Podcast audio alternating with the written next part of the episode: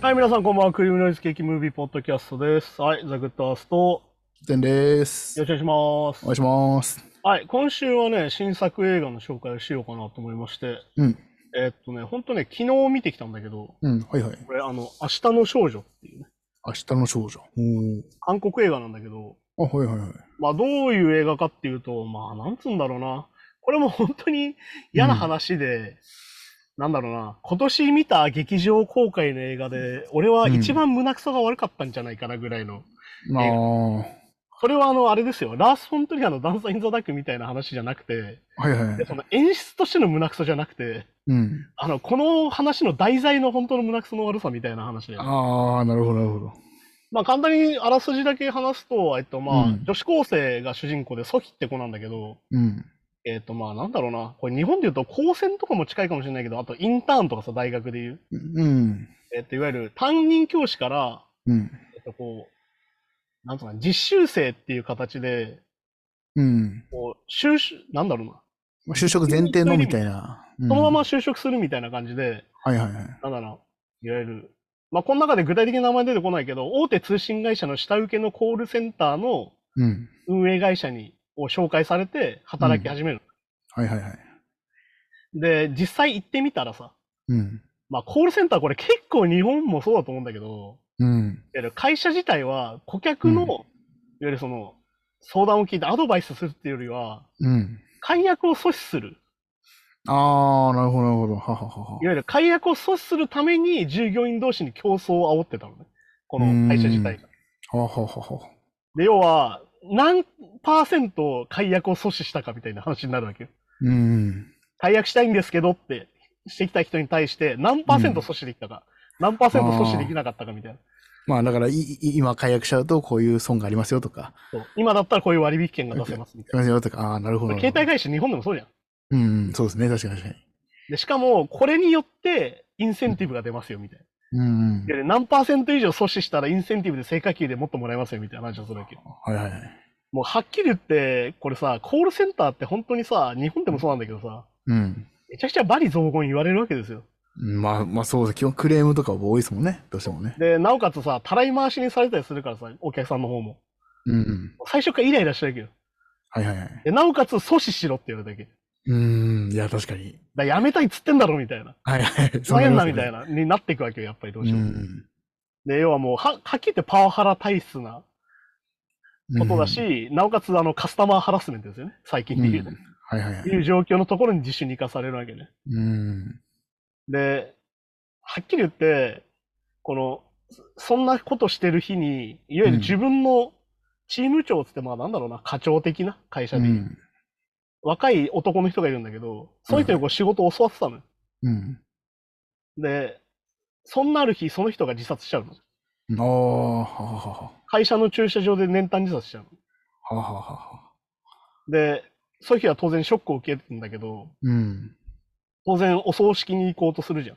うん。そうすると、会社側が完全に隠蔽しようとしてて、それを。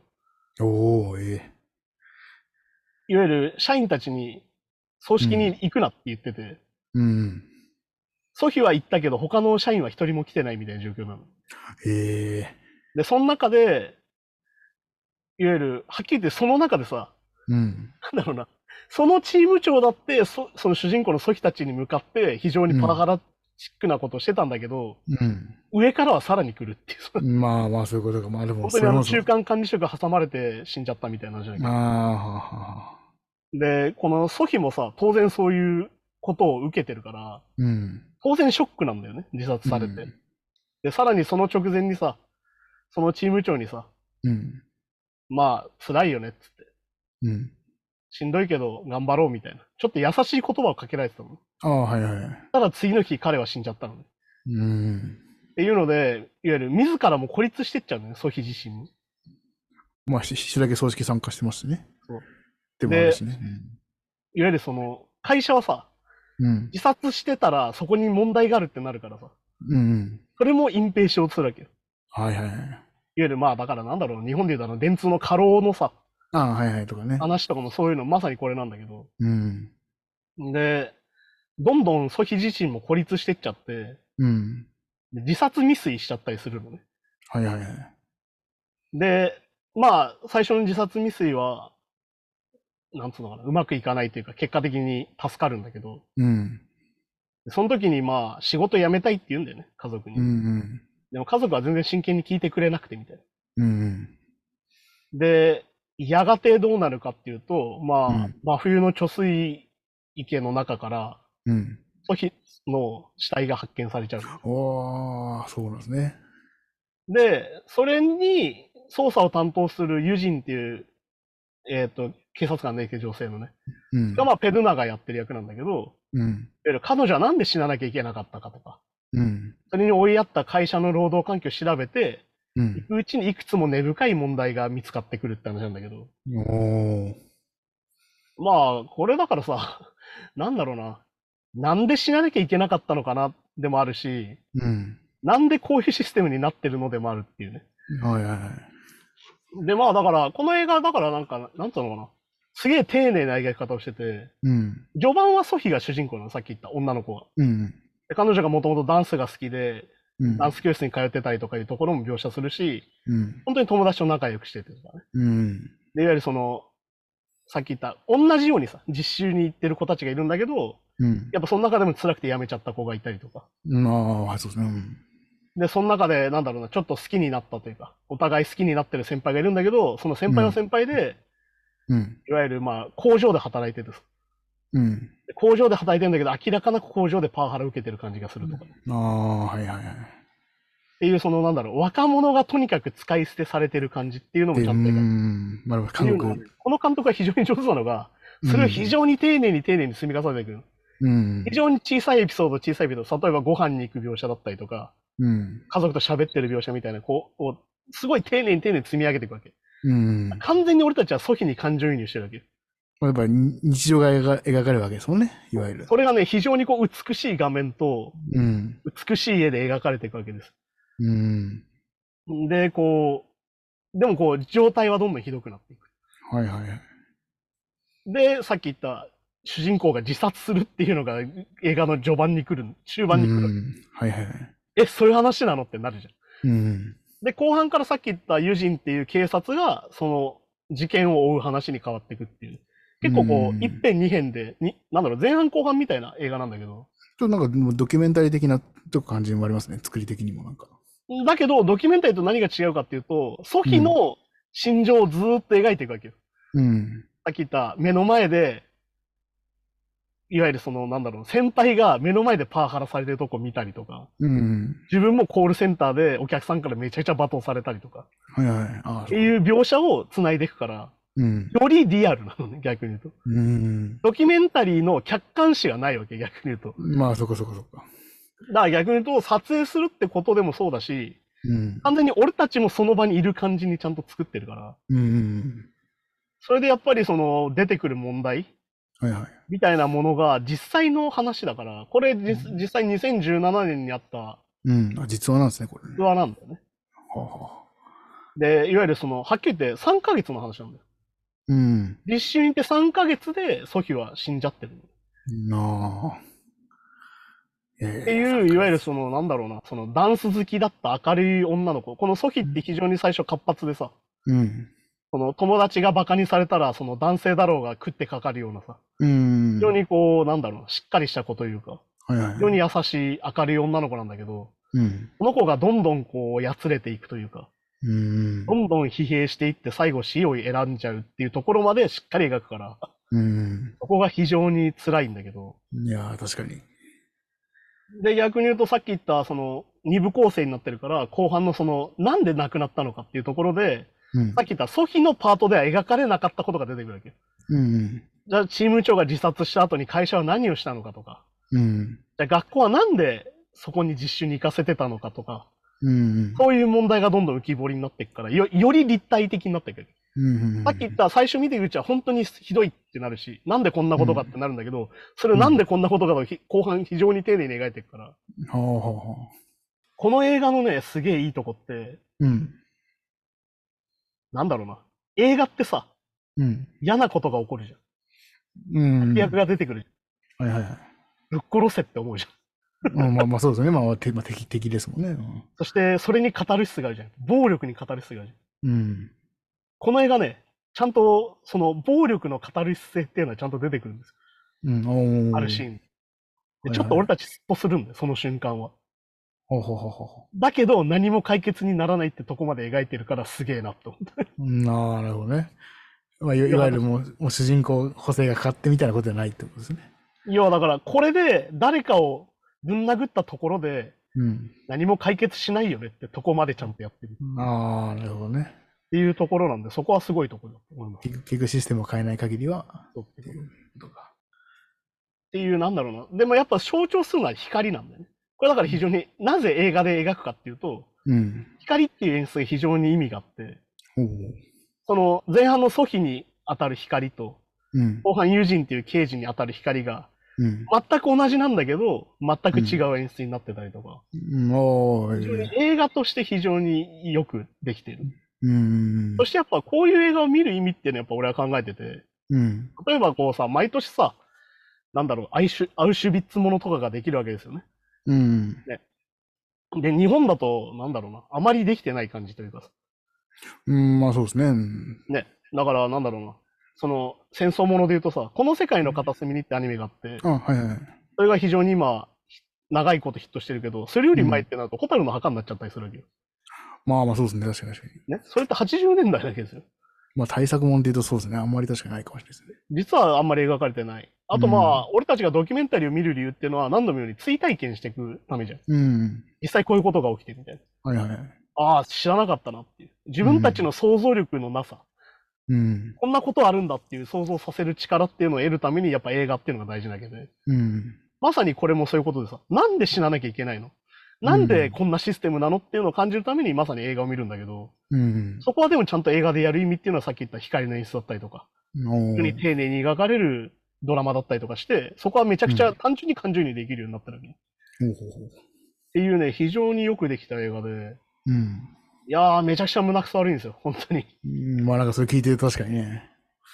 だけそうそど、うなんだろう、彼女はでも、あの時笑ってたよな。うん。こんなに楽しそうだった子はなんでこうならなきゃいけなかったのかなっていうのをめちゃくちゃ丁寧に描くので、うん。一緒にげっそりするっていう。うん、ああ、まあ、自分も、結構まあなんか、見た後つ、嫌な、なんか、疲れそうな感じになりそうですね。 いやー、だからね、本当にね、見た後しばらく言葉に出したくないぐらいというか、うん。なんかこれを言葉にしちゃうと軽くなっちゃうんじゃないかみたいな。ああ、ぐらいの感じでね。でもこれさ、さっき言った実際2017年に起きた事件なんですよ。うん。で、実際これ隠してたから、うん、はい。なかなか事件にならずに、この映画の中ではさ、刑事が動くんだけど、それに対して。うん。実際動いてなくて、ああ、はい。現実は、はい。現実は。実際は、いわゆるその、なんだろうな、いわゆるこう、なんだろうな、組合的な人たちが、いわゆる労働活動家みたいな人たちが発見したその事件を、うん。学校にとにかく問い合わせしたりとかして、発覚したことなのね、はいはい。で、事件化したっていう話なんだけど。うん。はい、 より現実、だからこれはよくあるよね、映画とかドキュメンタリーでも。あの、現実よりえぐい。ああ、まあありますね。確かに。映画まだ救いあったんだ、これ、みたいな。うん。ところでもあったりとかして、これはだからなんでその実習生と、うん。を、とにかく学校がなんでこう辞めさせてくれないか。うん。辛いって言った奴らをなぜ責めちゃうかっていうのも、これ実は社会のシステムのせいだったりとかしてっていう話でも出てくるっていう。うん。これはなんだろうな。専門学校とかそうじゃん。就業率っていうのを測るじうん。まあそうですゃね。ん。もう何パー就セント就職させましたみたいな。就職率何パーセントっていうか、まあまさに看板というかね、売りというか。だけど、辞めちゃったらそれ下がっちゃうじゃん、みたいな。うん。ってなった時に、なぜか本人責めるんだよね。うん。っていうところだったりとか、まあだから今回あまりそのね、これあらすじに載ってるところの話しか実はしてなくて、うん。あの、もっとひどいネタバレというか、もうあれはぜひ映画見てほしいんだけど、うん。まあより、より、うわってなるから、それに関してはね。はあ。ぜひそれを見てほしいんだけど、いやでもね、これ実際すごくて、これ、現代はネクストソヒってタイトルなのね。うん。要は、次のソヒっていうタイトルであ。あ、はいはい。要は、このままだったら次のソヒが出ちゃうよっていう内容にちゃんといなってう、ああ、そういうこと、そういうこと。まあだから、フーズネクストンだよね。次は誰だなんだよね、実はね。うっん。ていう話で、実はこの後、この映画が公開をきっかけに、次の訴否法っていうのができて、うん。実習生制度を改善しようっていう話に実はなってね、実現実は。おーすごいですね、それね。うん、なってるんだけど、でもやっぱ17年に実際起きた時にはそうなってないわけですよっていうさ。うん、まあその時はね。うん。っていう、やっぱりそのエンタメでちゃんとこういうのをやる意味なんだよね。うん。って考えた時に、なんだろう。これ日本でも超作れそうじゃんって思うわけど。うん、そうですね。確かに。てか、日本ってあれですよね、つって。外国人実習生制度とかありますよね、みたいな。いやいや、もう本当そうですね、確かで、まさにそういう話なのね。に。うん。だから要は、労働と搾取の構造っていうのは、うんはっきり言ってこれ、韓国と日本ってすげえ似ててさ、うん。いわゆるやりがい搾取だったりとか、はいはいはい。ね、いわゆるその、好きでしょって、好きならやれるでしょってやるみたいな。うん、やるとかね。で、なった時に、だからなんだろうな、いろんなドラマとか映画を見てて非常に思うのが、うん。うん。韓国と日本って嫌なとこすげえ似てんだよね。まあまあ、そういう言いますよね、でもね。うんいわゆるいいとこ、韓国のいいとこ、日本のいいとこって言うと分かれるんだけど、うん。韓国の嫌なとこ、日本のいいとこってやるとすげえ似てくるのね。似てきますね。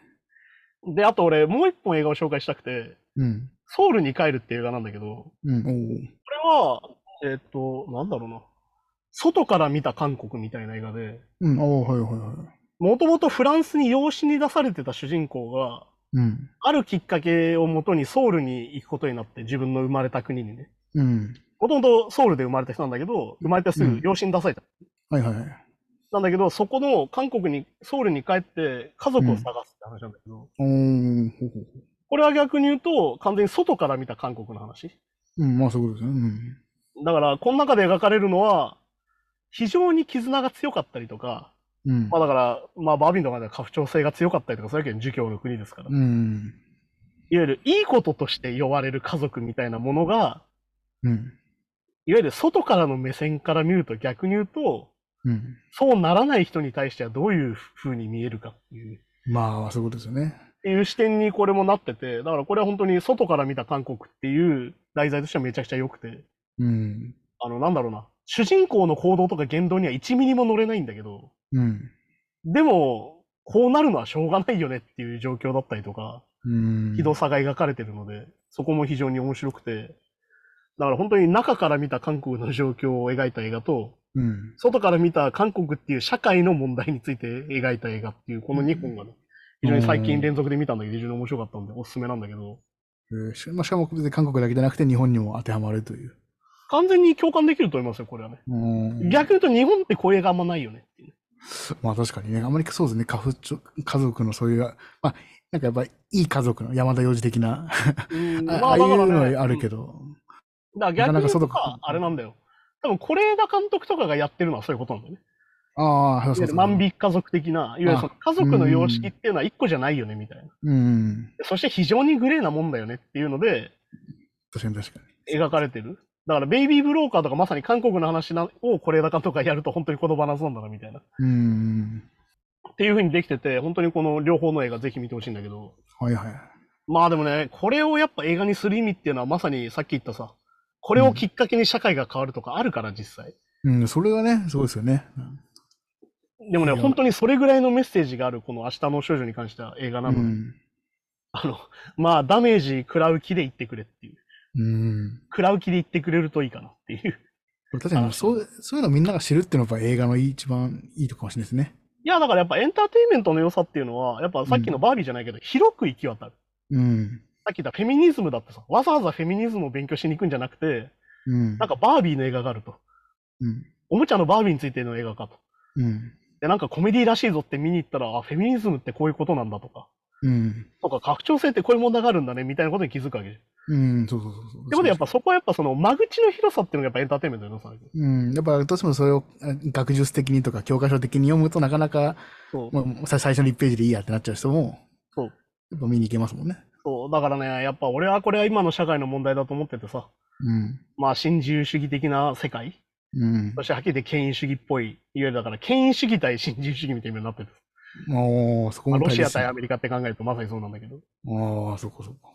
だから、やっぱさ、今の社会さ、だから俺はなん、まあだから、俺はやっぱりなんだろうな、倫理観っていうのがそもそも最近の社会には欠如してると思ってて、だかうん。ら俺たちよく言うじゃん、それ倫理的にどうなんつって。うん。さっき言ったシステム的にはいいらしいよと。はいはいルール破りではないらしい。うん。だけど人としてどうよって話を最近してるじゃん、よく。うん。でもさ、これよくあの、なんだろう、2ちゃんの人とかが言ってるさ、うん。なんかその生活をハックしろみたいな。うん、あ、はいはい。まさにそういうことなわけよ。ルール破ってないからいいっすよね、みたいな。まあそうそう、そっちが優先順位高いって感じですもんね、なんかね。要は、なんだろうな、これはだから倫理観対合理性みたいな話で、いわうんゆ。るコスパとかさ、うん。いわゆるこっちの方が数字が出るんですみたいなのの、俺今だから綱引きになってると思うね、社会っていうのは。うん。倫理観と数字をこう綱引きでずっとやってて、うん。っていう社会のはず、てか資本主義ってそういうもんだと思ってて、うん。資本主義って行き過ぎると完全に倫理観なくなるもんだと思ってるから、俺はね。まあそうですね。うんなんだけど、今完全に数字が勝っちゃってる状況。うん。要は合理性がさ、倫理観を超えていく感じっうん。ていうのをすげえ感じてて、そそれが特に競争ってなっちゃうと、倫理観守ってる方がこの競争に負けやすくなっちゃうっていうのもね、そうあるから、で、さらによ言り加うと速しさ、ちゃいますいわもんね。ゆるアマゾンとかまさにそうだけどさ、快適なわけよ。うん。ね。要はある、運送業者ってなんであんなにしんどいのってなると、アマゾンがああいうシステムでやってるからなんだよね。まあそうですよねいわゆ。るギグエコノミー的なシステムでやってたりとか。うん。さっき言った、なんでストをした時に、労働者が怒っちゃうのってことなんだよ。うん。でもそれっていうのは結局快適さっていうのを得てるんだよ、俺たちは。その、うんその人たちが辛い目に遭うことによって、快適さだったりとか、便利さだったりを得てるわけ。まあそうですね。ヨガで再配達無料とかっておかしいですもんね。だ要はさ、いろんな犠牲の上にこの社会って成り立ってるのを改めて感じなきゃいけない。うん。だから、俺はだからさ、はっきり言ってさ、なんだろうな。まあ、俺は本当にサラリーマン経験もないですしね。うん。そもそもあの社会に帰属意識もあまりないので、こういうことが言えるけど、うん。なんだろう、そもそもさ、っていう。うん倫理観より合理性が勝っちゃう社会なんてさ、っていう。うん。はっきり言って滅びちまえよって思うわけよ。うんだってそれはなんでかというと、人間の屍を踏まないと生活できないんだもん、みんな。まあまあそうですね。うん。誰かがさっき言った明日の少女の中のソフィみたいな人を作らないと、うん。この社会が回らない。うんこの給料が得れない社会なんですよ、さっき言ったみたいにね。まあそうそうね。確かに。いやー、そんな社会ならはっきり言ってね、もう隕石よろしく滅びればいいのにって思うわよ、俺はね。うん。てかまあ、あんまりこの社会っていうのをみんなで形成する意味がね、そう、だからやっぱなくなっちゃうとか、そもそだもって民主主義でもないし、そそそもそも社会っていうのが、ねその本当に強い個人だけが自分で、ね、身の回りのことも食事も全部できる強い個人だけでよければ社会なんかいらないわけじゃないですか、本来。いやー、だから、なんだろうな、その、そこがごっちゃになってる感じ。だから、うん。社会意識と社会参加意識っていうのは非常に大事なわけです。うん。それがない。けど、うん。経営動向は気になるみたいな。っまあまあね、はいはい。ていうのはさ、逆に言うと俺たちがやっぱり勉強してきてないからっていうのもあって、うん。そもそも権利なのにストライキもんに文句言っちゃう感じっていうのはまさにそれだけよ。なあ、はいはい。でさ、まあバイトもそうだけどさ、一生賃金なんか上がらないわけじゃん。うん。で、給料上げてくださいって言ったらお前クビにするぞとか言われるわけよ。うん、そうそうそう。で、なったら、じゃかあ働かねえよってなるしかないわけよ、本来ね。しうん単単純なシステムとして。うん。交渉しなきゃいけないわけ。うん。いや、そうだから。いや、だから町工場の社長マインドなの。だかうん。ら逆に言うと、あの、自民党の代わりに維新支持しちゃう感じってまさにそれだと思うのね。うん。ああ、はははいわゆる、既得権益があると、自民党のね。うん。それを打破するのだっつって、より新自由主義的な維新を選んじゃう感じ。っうん。ていう、だから、規制なき社会がいいみたいな。なあ。でも言っとくよと。規制のおかげで俺たち死なないで済んでんだよ。まあそうですね。うん規制がなくなった瞬間、俺たち超使い叩かれるんだぜ、みたいな。うん。そして、何度も言うけど、社長たちは自分たちで箱詰めしたりしないだろうっていう。まあそうそうそうそうそっていうのがやっぱね、抜けてくるからね、そこはやっぱ改めて考えなきゃいけないし、やっぱその、こういう、いわゆるフィクションで、う。うん。こういうものを見る大事さ。うんいわゆるだかドらキュメンタリーで見るにはあまりにもしんどいっていうね。そう、だから本当だな。まあ、仕事ちょっとやめても、別に社社会復帰い、いつでもハードル楽だよっていう社会にしないと、やっぱ死ぬまで働く人っていうのは、なかなか減らないでしょうね、多分ね。まあだからまさに、この主人公のソフィがさ、うん。やめていいって言った時に、誰も真面目に取り合わないのとか、まさにそういうことなんだよ。まあそういうことですもんね。いわゆる生活が人質に取られてるよねってことだから。っそうそうそうそうそうそう。ていうのを改めて感じるためにこういう映画を見るといいんじゃないかなと思いうます。ん。で逆に言うと俺は外から見た日本っていう視点が俺は足りてないと今思ってるから。うん。だから本当になんだろう、このソウルに帰るみたいな映画が出る韓国が逆に言うとちゃんとしてるなと思っちゃう。うん。まあそしまあ、てちゃ特んに。と映画によって法改正ができるんならその方がいいじゃんって思うしね。まあね、まあ日本、まあその海外に住んでる人とか、まあどうなのまあアジアの中で多いのが少ないかわかんないけど、うん。まあ結構その海外住んでる経験がある人が、日本でここがこういうとこ海外に比べておかしいよとか言うと、まあ海外かぶれがみたいな。 いろんな嫌な外国住んでるよみたいな意見が結構ね。まあでもあれじゃん。ジうんャニーズも結局そうだったわけじゃん。まあそうですね、海外のメディアか、BBC からですもんね、あれもね。いわゆる結局国内では何もできなかったわけですよ。うん。って考えるとやっぱちょっとやっぱ外からもっとぶったたかれた方がいいんじゃねえかなと 思う。うんだってそう温ですね存しちゃってたわけだからね。うん。何度も言うように被害者は死ぬほどいるわけだからっていうことだから。だはいはいはい。からやっぱり俺たち屍の上に立ってるよねってことだから。っうん。ていうのを考えるのにいい映画なんじゃないかなと思いますね。はい。なちるょほうどどね、まだ公開されたばっかなんで、多分これが上がった時にはまだ2週間後ぐらいなんでね、公開されてから。見に行くといいんじゃないかなと思いますね。で僕も見に行ってみます。はい。じゃあそんな感じで今週もありがとうございましてですね。また来週。うさようなら。さよなら。 Game, noise, game.